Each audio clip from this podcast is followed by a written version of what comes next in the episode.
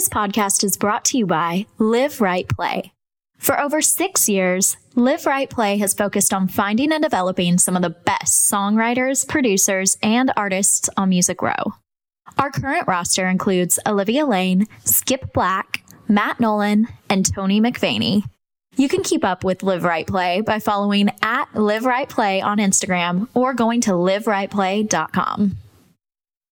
Young entertainment. Young entertainment. Young Entertainment Young entertainment professionals. Professionals. Young Entertainment Professionals. You're listening to the Young Entertainment Professionals Podcast, a series featuring the next generation of creative and business professionals in music, TV, and film. Hear their stories on navigating the industry with the help of the Young Entertainment Professionals Network. my biggest thing is you can have the best ear, you can know your music up and down, but when you're in a room or when you're in an elevator and somebody asks you about something, you want to know what's going on in the world. You need to know um, for your own benefit. Miss Lexie Deeb, welcome to the Young Entertainment Professionals Podcast. How are you? I'm good. Thank you so much for having me. I'm so glad you're here. Well, you're not literally here, you're in LA right now. Yes. Yeah. In my bedroom. And, and literally the same. People can't see our FaceTime right now, but childhood nostalgia. Yep. It's Um, a new new way of working. Oh my gosh. Yeah. How has it been for you? It's good. Still adjusting to my my workstation within my apartment, but um, the workflow has still been positive and healthy, and we're still seeing traction on the licensing side. So can't complain in that regard. So you're the director of advertising and branding for Secret Road, which is a correct. major publishing company that um, focuses on sync. So can you talk about your role a little bit and, you know, ch- Yeah. kind of the changes and shifts that you've seen in advertising during this quarantine time? Totally. Um, so to give a little bit more background in case anybody doesn't know about Secret Road, it's um, licensing company, publishing company. We also have a management wing. Um, it was founded in 2007 by Lynn Grossman, and our main flagship artist is Ingrid Michaelson. Um, so she's like who um, basically what the whole company started around. Um, and from that, our reputation became singer songwriter. And we have we represent a lot of Nashville artists as well. Um, a lot of like the ten out of ten collective that started there probably, gosh, that was probably fifteen or more years ago. Yeah. Um, but we work with a lot of those songwriters. So um, when I came on board, I actually went to Belmont, Nashville Connection, and did Belmont East and West. And when I was out in Los Angeles, interned at Secret Road. Um, when around the time of graduation, they had an opening, so moved out. Started out on the film and TV side, so pitching and assisting with getting all the assets for different TV shows um, that the songs from our roster were being placed in. Um, along the line, moved over to the advertising side, and that's where I've been full time on doing domestic and some international advertising uh, for the past like year and a half. So that's been a good a good change, and I like having worked on both sides of of all media, basically. Um, let's see, in my day to day, we're basically uh, well, it's it's somewhat just a reactive. I would say it's a little more reactive than proactive, but of course, we're we're always pushing new artists out and marketing them, so we want to always be on the proactive end of like we have these great unreleased songs or we have these songwriters let's pair them up with this great producer let's make some magic happen. Um, but on the reactive side we are working with music supervisors day in and day out whether that be at a film studio at an ad agency um, or a freelancer who works across all medias or video games. Um, so they are sending us briefs usually saying in some cases they can't afford a certain song. It's it's too well known. It costs too much. Um, there's a lyric or something that's not fitting right and they can't edit it accordingly. So do you have alts for this? Um, so that's kind of the day to day is fulfilling those briefs seeing what we have within our roster or what we can create that might um, that might better suit that scene might better suit that that need for that supervisor. So that's kind of where we just try to have the best music on hand that we can send and then once they decide on a song if it happens to be our song and it lands in the spot then we negotiate the terms usually the terms are presented up front however there's sometimes where it's just you know, the basis of creative. And then they're like, what can we, you know, where would you price this at? Give us a ballpark or, you know, here are the quotes that we're working with. What would fit within this range? So then we go and we negotiate, okay, well, different terms, different territories, um, different medias within that, and then negotiate and paper the deal. And then if we're lucky, it goes to air and everyone sees it, and then that song becomes a smash hit. I love it. there doesn't always happen, but but when it does, to think it would.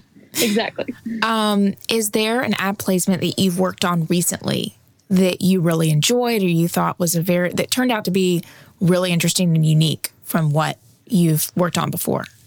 Um, it's hard to say. I don't want to like put other spots down in a way, but um, a recent spot was a Dignity Health spot. I believe it's only running in about half of the US, so listeners in certain states might not have heard it.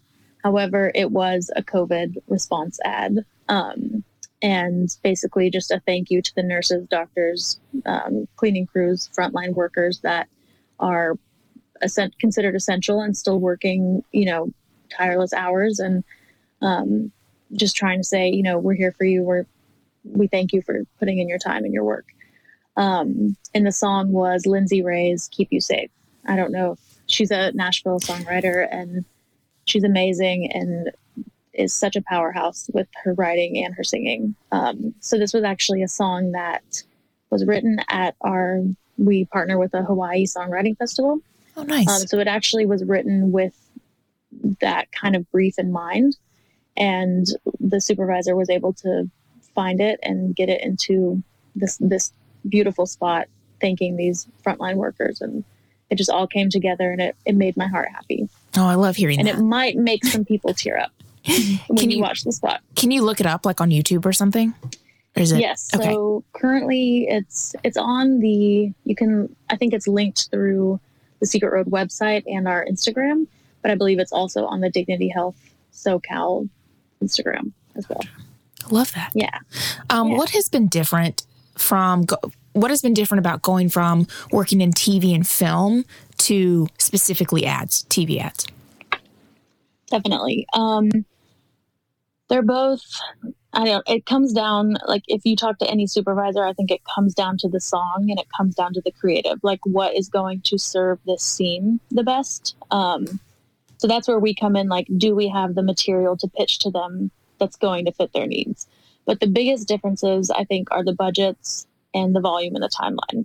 The hmm. budgets on the ad side because usually if it's a huge campaign, they're going to have you know, it's it's notorious that an advertisement is going to have some money behind it.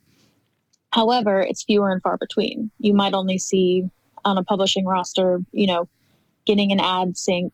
Sometimes, like we always say, a sync is a miracle mm-hmm. because you might see an artist that has so many placements to their name, but even getting that and landing that, like there, there were so many hands that touched that that that moment, that scene matching up with the music, like that took a lot of work and that could have easily not happened. So we're always thankful that something even lands. um, but on the advertising side, so like the budget is a lot more on ads, but for TV, you'll see a range of budget. It really, it depends on, I guess it depends on the timing of the use. Um, there's a lot of factors that go into it. Um, and then the volume of it, like I was saying with ads, they're fewer and far between because if a campaign, let's say for a car brand or um, a healthcare brand, you license it for to run for probably a year term, and um, that brand might is not going to come back in the you know in the meantime of that year with new spots. They may run different voiceover on it, but um, with TV, there's so much content being made that they have to fill you know one season of a show. Let's say it's ten or thirteen episodes, and they're an hour long each it, depending on the type of show, they might have a lot of music. So they have to then, you know, piecemeal that budget out for each song's use. So I think just the volume of TV, it's the quicker turnaround time. Um, it's going to air quicker, and you're probably, you know, you're just like churning it out kind of thing. Um, and then film, you kind of have some lead time because sometimes the film is only going to a film festival at first, or it gets bought and then you have to renegotiate rights if you didn't include an option in the license.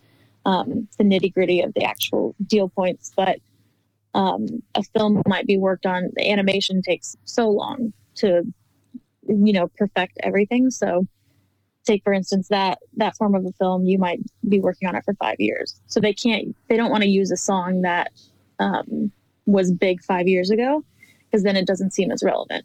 So that's where you'll see a lot of like kids animated films. They might create a song for it and Disney, of course, always has like a killer song in their in their films. But they do, um, yeah. But that's also a fun thing is like with with the roster that we have and the the really strong writers that we have, we're able to create songs for sync as well.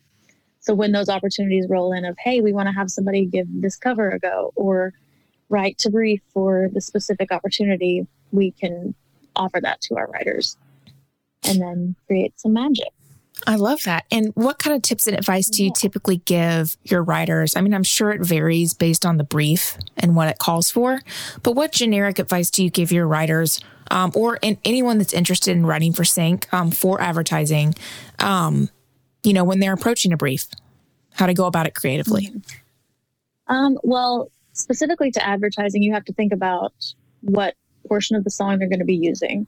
Um, a standard ad is maybe 30 seconds. You'll see 60 second and 90 second ads, but 30 seconds is a pretty common one. And then you'll see cut downs of 15 seconds and six seconds. Um, those are for the more like digital quick ads. You'll see them on Hulu as well.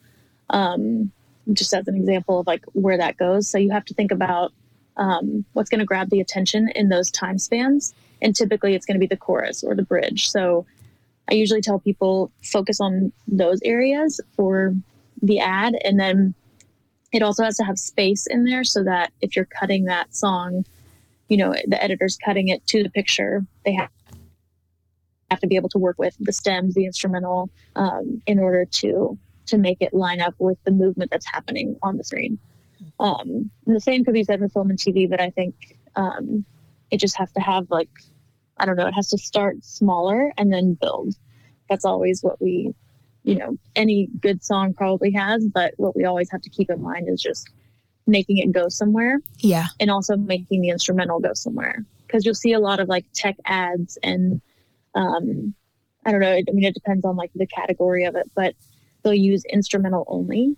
Mm-hmm. Um maybe there's a voiceover in the spot, but they have to have something to carry the movement as well. So we always say to our writers, keep in mind the instrumental. Um, you know, if the vocal's really strong on the song, we also need to have the instrumental carry that same weight so that if, if a supervisor falls in love with the song with the vocals on it, they might hear the instrumental and that's what they're working with to picture and it just might not work. Mm. So keeping that in mind. And then also lyrically, um, I love songs with like names and cities in them. However, they're not the best for sync um, not to say that that we rule them out completely. Um, they have their places within certain projects, but it's always helpful. You know, we can't exactly say we're going to pitch a song that has New York in the title to all different states because it's not going to apply anywhere else, really. Um, so those are kind of the things to keep in mind. 25 years of experience, Morris Light and Sound is committed to giving their clients the very best. They take the time to listen, strategize, and construct a custom environment tailored to their clients' goals. Whether it's a drive-in concert, church service, or live event, Morris is ready to help design and implement their state-of-the-art lighting and audio systems. Morris also provides live streaming packages with state-of-the-art lighting and audio equipment. Morris works with some of the entertainment industry's biggest stars, and they want to help you as well. Visit experiencemorris.com to turn your vision into reality. Follow them on Facebook, Instagram, and Twitter at EXP Morris. Can you talk a little bit about like the marketing part of what you do? and maybe how that ties into what you were what you were just describing and how you use um, your your marketing tools to help the future of an ad or whether it be the future of a writer that you're working with yeah definitely i think um, of course, we Secret Road works with a lot of independent artists and writers. So anytime, you know, we're always trying to kind of sell them in a way and really highlight who they've worked with, what they've been able to do. Um, so we're, you know, marketing their releases, but we're also trying to like tag the files and make sure that we know, oh, that specific song has a breakdown here and it would be perfect for this spot. So it's really almost like, um, you know, marketing them as a label would, but also uh, making sure our clients have the unreleased material, making sure that the writers and producers have the stems and instrumentals on hand um, when we need them. And then also just learning and knowing the catalog like the back of your hand is honestly like what helps when we're going to, when we're putting them up for certain jobs. Um, but yeah, I feel like the marketing side is, is fairly standard, but we have a good, good reach, I would say. What are, what are some of your interests that maybe have led you to wanting to work? Let me reword that question. I actually wrote it down. Yeah. Um, Oh, and also, should we touch on like the COVID shift? I don't know if I like, fully covered that. yes. Um, Okay.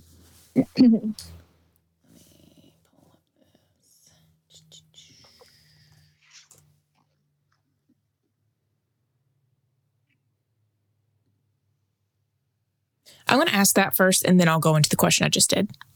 So then I can like remember at this moment to add it in there. Um, so in terms of ads that are highlighting uh, brands and their shift with the thing that's going. so I'm like, I'm trying to get this question out without adding ums in it because Yeah. I want to make it very to the point. What about saying like, um, have you seen like COVID 19 response ads? Yes. Or have you seen a shift in advertising for that? Maybe. Yes, it's better. you Yeah. just yeah. Okay. you reminded me of what I really was thinking. Um, well, I know. I was like, I, I meant to do that.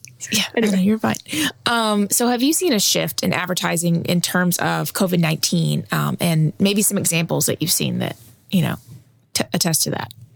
Yeah, definitely. Um, when the COVID 19 crisis started, uh, or pandemic rather, um, we were all gathering, you know, our hopeful, optimistic, but emotional, heartfelt, you know, leaning songs to kind of send out to our clients. And then all of a sudden, you know, it, it comes and goes every day. But at the start of this, let's say in March of 2020, we were seeing briefs um, all day and all night for the that type of music. And a lot of it was like piano based, um, uplifting, but still emotional. Can't be too serious, but we want it to hit these notes and, and make you feel something. Um, and then it, it turned to thank you. Um, every brand wanted to be there, let their audiences know we're here for you, we're thanking you, um, thanking the essential workers, and you know, shifting their tone to whatever campaigns they were running. Let's say at the tech brand launching a new phone, it's like, oh, well, now we have to factor in, you know, you might not get, or Amazon might not be able to deliver right away. Um, those kind of things, but who are getting those shipments out, um, that kind of thing. So about a month into this, we're now it's April, uh, or no, it's May, May Honestly, 2020. Um, it's it's spring. Oh my god. right. Okay. So a few months into the pandemic, we're already seeing a, a second wave of of these COVID nineteen response ads where it might have started out as the sentimental piano bit, and now they're like, maybe we want something more uplifting and optimistic and upbeat. You know, saying we've powered through a little bit of this. We're going to continue on. We're going to be stronger because of this. Uh, we're going to come out of it on the other side okay. And I I think we will, and I hope we do. But all of the brands are are telling us that so we're going to believe it. Um, but we you know we've seen a lot of briefs and with on the sync side of things there's the guild of music supervisors and they actually hosted a panel a few weeks ago about the covid-19 response advertisements and how the tone is shifting and in some of the spots that we've seen. So one that really stuck out was the zillow spot.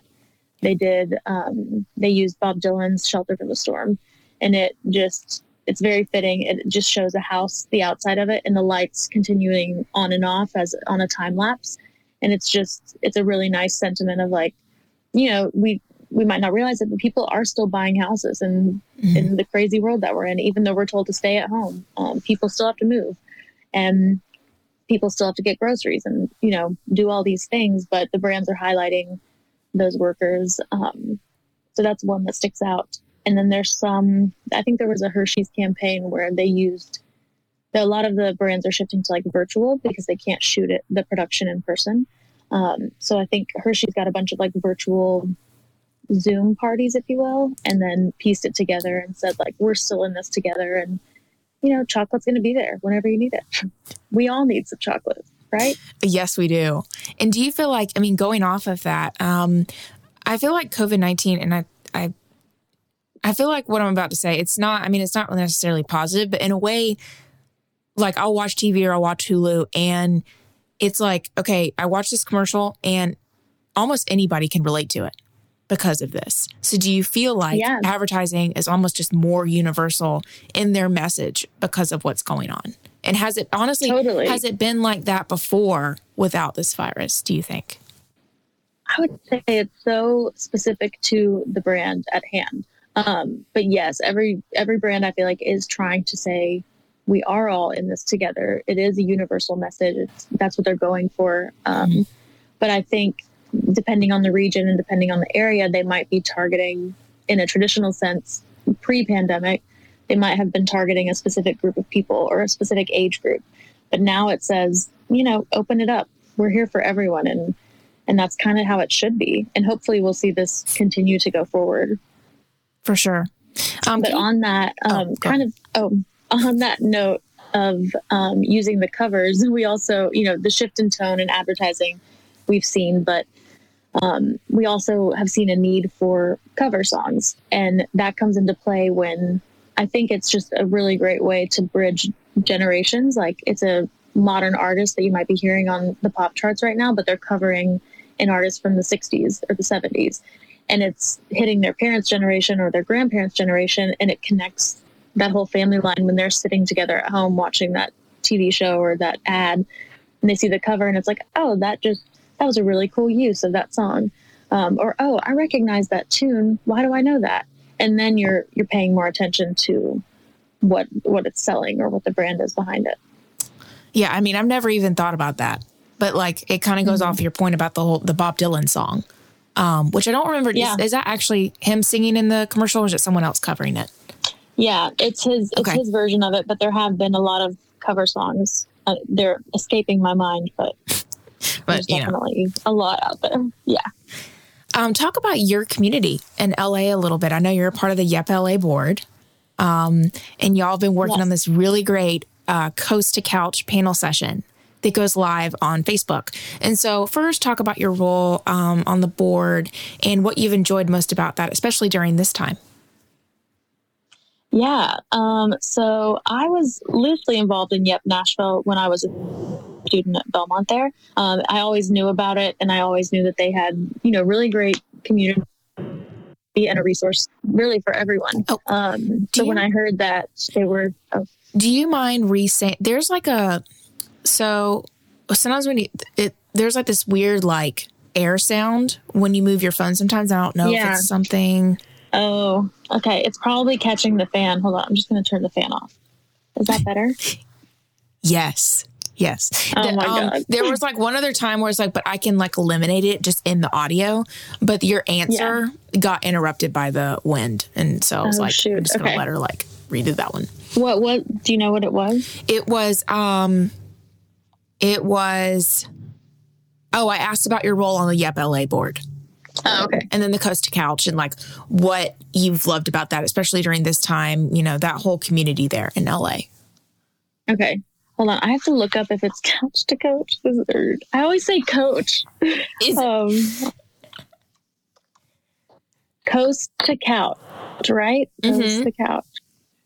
Coast to couch. Okay. Just have to say it a few times. love it. Um, It's a tongue tie. all right. Yeah. So as a student at Belmont in Nashville, I was familiar with the Yep Nashville group, and they were a great community resource. Um, when I heard that they were wanting to start an LA chapter, I was very interested, and I had been helping with the Belmont West class in Los Angeles, um, bringing in speakers to cover the entertainment industry here and allow the students to learn more about that. Um, so it kind of seemed like a great way to bridge that community, that group. Um, LA is a little different than Nashville because it's so spread out. It's really hard to have consistent, um, you know, run-ins at shows or going to events like Nashville is small in a way where it benefits the industry where you can kind of you could go see three shows at three different venues in a night if you needed to and you can do that in la it's just a little bit more of a stretch um, and it's hard to kind of like assimilate into the industry here because music is not at the forefront. It's definitely a strong presence, but film and TV, of course, is is the driving force of the industry here. Um, and then you have, you know, sports and gaming and all of that um, that may take more precedent in some people's minds. Um, but yeah, so the Yep LA board, we had our first year and did a handful of events. Um, we had a really successful sync round, and I was able to bring in one of the artists that we work with um, who had a, a song in Riverdale, and she performed that and kind of explained what the basis was of of creating that song and how it got used.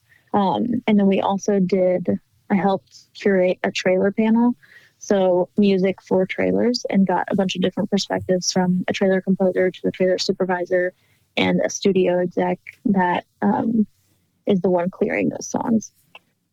So that was really really cool. Um, but with my my role is the director of collegiate outreach, so basically connecting the universities with the group. Um, and that kind of it felt fitting because I had just come off of helping teach the Belmont West class in LA. Um, so it kind of meshed those worlds. And um, yeah, we're still we're trekking along. But the Coach to Couch Coast to Couch series is um, kind of a way to bridge the two groups as a community and just kind of give a little insight into all these different areas of the industry. Um, so we did the first one was on TikTok, and we're doing. I think we're going to focus a lot on new media going forward. Um, so just different ways that during this time when everyone's at home, artists and musicians and producers can be making money. Um, you know, allowing the business people to learn about these new media functions as well. Um, and then kind of opening it up beyond just music. So, like podcasts and live yeah. streams and that sort of thing. Yeah, because we're seeing a lot Definitely. of that. Patreon yeah, like Patreon, Twitch, they've been mentioned a lot, and we're hoping to get some panels on that. Um, esports, video games, um, even mental wellness, just things that we, you know, you might be somewhat familiar with. Quibi's one, like just kind of taking a deep dive into what are these new medias, what are people doing right now, what are ways to be more effective, um, and just helping the creators and also the business sided people. Um, going off your comment about Quibi, um, I know that advertising is, I mean, it is short form, but how mm. have you seen even that space take on this element of short form content to keep the attention of, you know, our society and inability to basically watch anything past like 30 minutes? Yeah. Wait, what was the first part of that question? It cut out a little bit. Oh, no. Um, Sorry. No, you're fine. Um, so going off your comment about Quibi, the short form platform, um, how mm-hmm. have you seen even advertising take on ele- elements of short form content? Mine is like obviously the timing of 30 to 60 seconds, but mm-hmm. keeping the attention span of people watching. Yeah, I think it, um, I honestly, I've seen ads be, this happens, it's few and far between, but they're most effective when they are a silent ad, if believe it or not. But I think it's happened in like a Super Bowl ad where they use like the the actors from Anchorman and maybe a handful of others. But when there's no volume, if you're watching or you're even halfway watching TV, you notice that. Like you you you know, it registers and you're like, is my TV broken? That's your immediate thought. And then you look and you see, no, it's still on. You know, there's people on the screen, but and then they come in at the end and say the brand or whatever it is. Um, I can find, I will find that and send the link to you um, of the spot that I think I'm thinking of. Um, but I think it's just, it's hitting, accentuating the marks within that six seconds that they have, or the five second ad, or 15 seconds. Um, you know, those cut downs from the 30 second version. I think it's having some kind of like stark instrument that sticks out or percussion that something that's really fast or grabs your attention. Um, that's kind of ways that advertisers are using um, music to kind of get the attention. Um, do you catch yourself watching TV ads and kind of analyzing them in a sense, coming from you know someone that works in that world, or do you just watch you know as anyone else? A thousand percent. I analyze and I watch and I even to music that way. Um, when I'm listening for my own personal taste, I try to just enjoy it. But part of me, if if the lyrics are leaning into a certain story, I'm like, this would I can see this somewhere. Um, but I think that's a lot of people that work in the licensing and supervision world. It's, it's hard not to listen or watch something and not be thinking about where else could this live? What else would this work in? Mm-hmm. Um, but it's almost like watching ads is like a research project for me, knowing what the current trends are, knowing what brands are using, um, seeing the spot that I might have worked on three months ago, might have sent music for, and then seeing it come to life. And you're like, oh, they went with that song, which isn't ours. So not a win for us, but it still turned out amazing. And then you're like, oh, I might know that writer or artist. That's awesome that they got that win. Um, and just kind of, I don't know, seeing how many hands went into it and then the finished product. It's really cool. But yeah, it's definitely research to to Oh, can you see me? Oh, you're, oh, you're poor connection for a second. Yeah. That was weird. Okay. Did it go fuzzy? it did, but thankfully you can't hear it in the in the audio. Um let me see. Turn that up just a little bit. Um lastly, I want to know as an educator.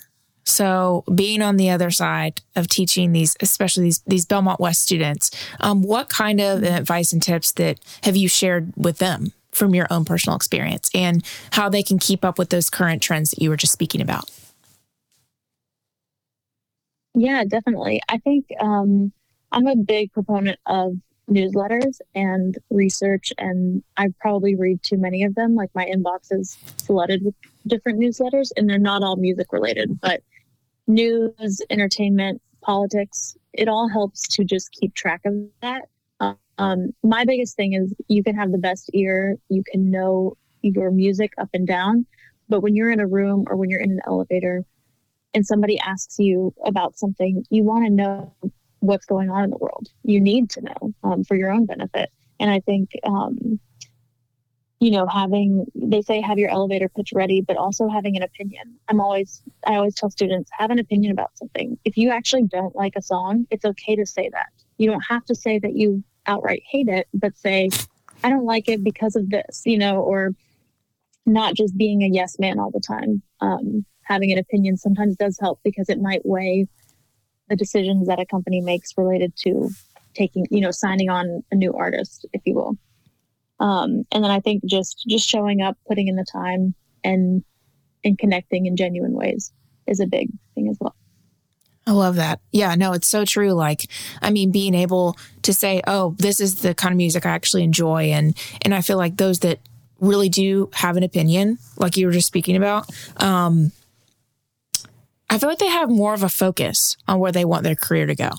And they're able to really like genuinely be interested in what they're working on. Mm-hmm. Yeah. Yeah. It's not just a, a you know, a, a, nonchalant yes all the time.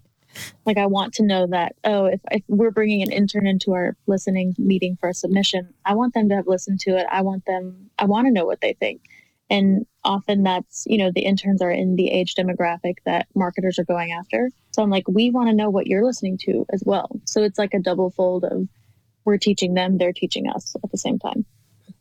I love that. Well, this mm-hmm. has been super fun to catch up and hear everything that you've been experiencing and just your thoughts on um, how the industry in your world is changing due to due to quarantine and COVID and all of that. Um, any final advice that you have for someone listening who wants to have a role like yours and you know how to pursue that you know now? How to brush up oh, on some goodness. skills. I know.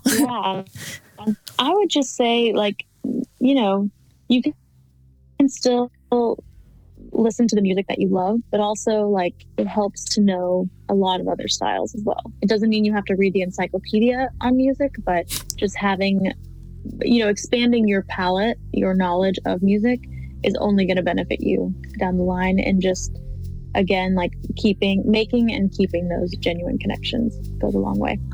I love that.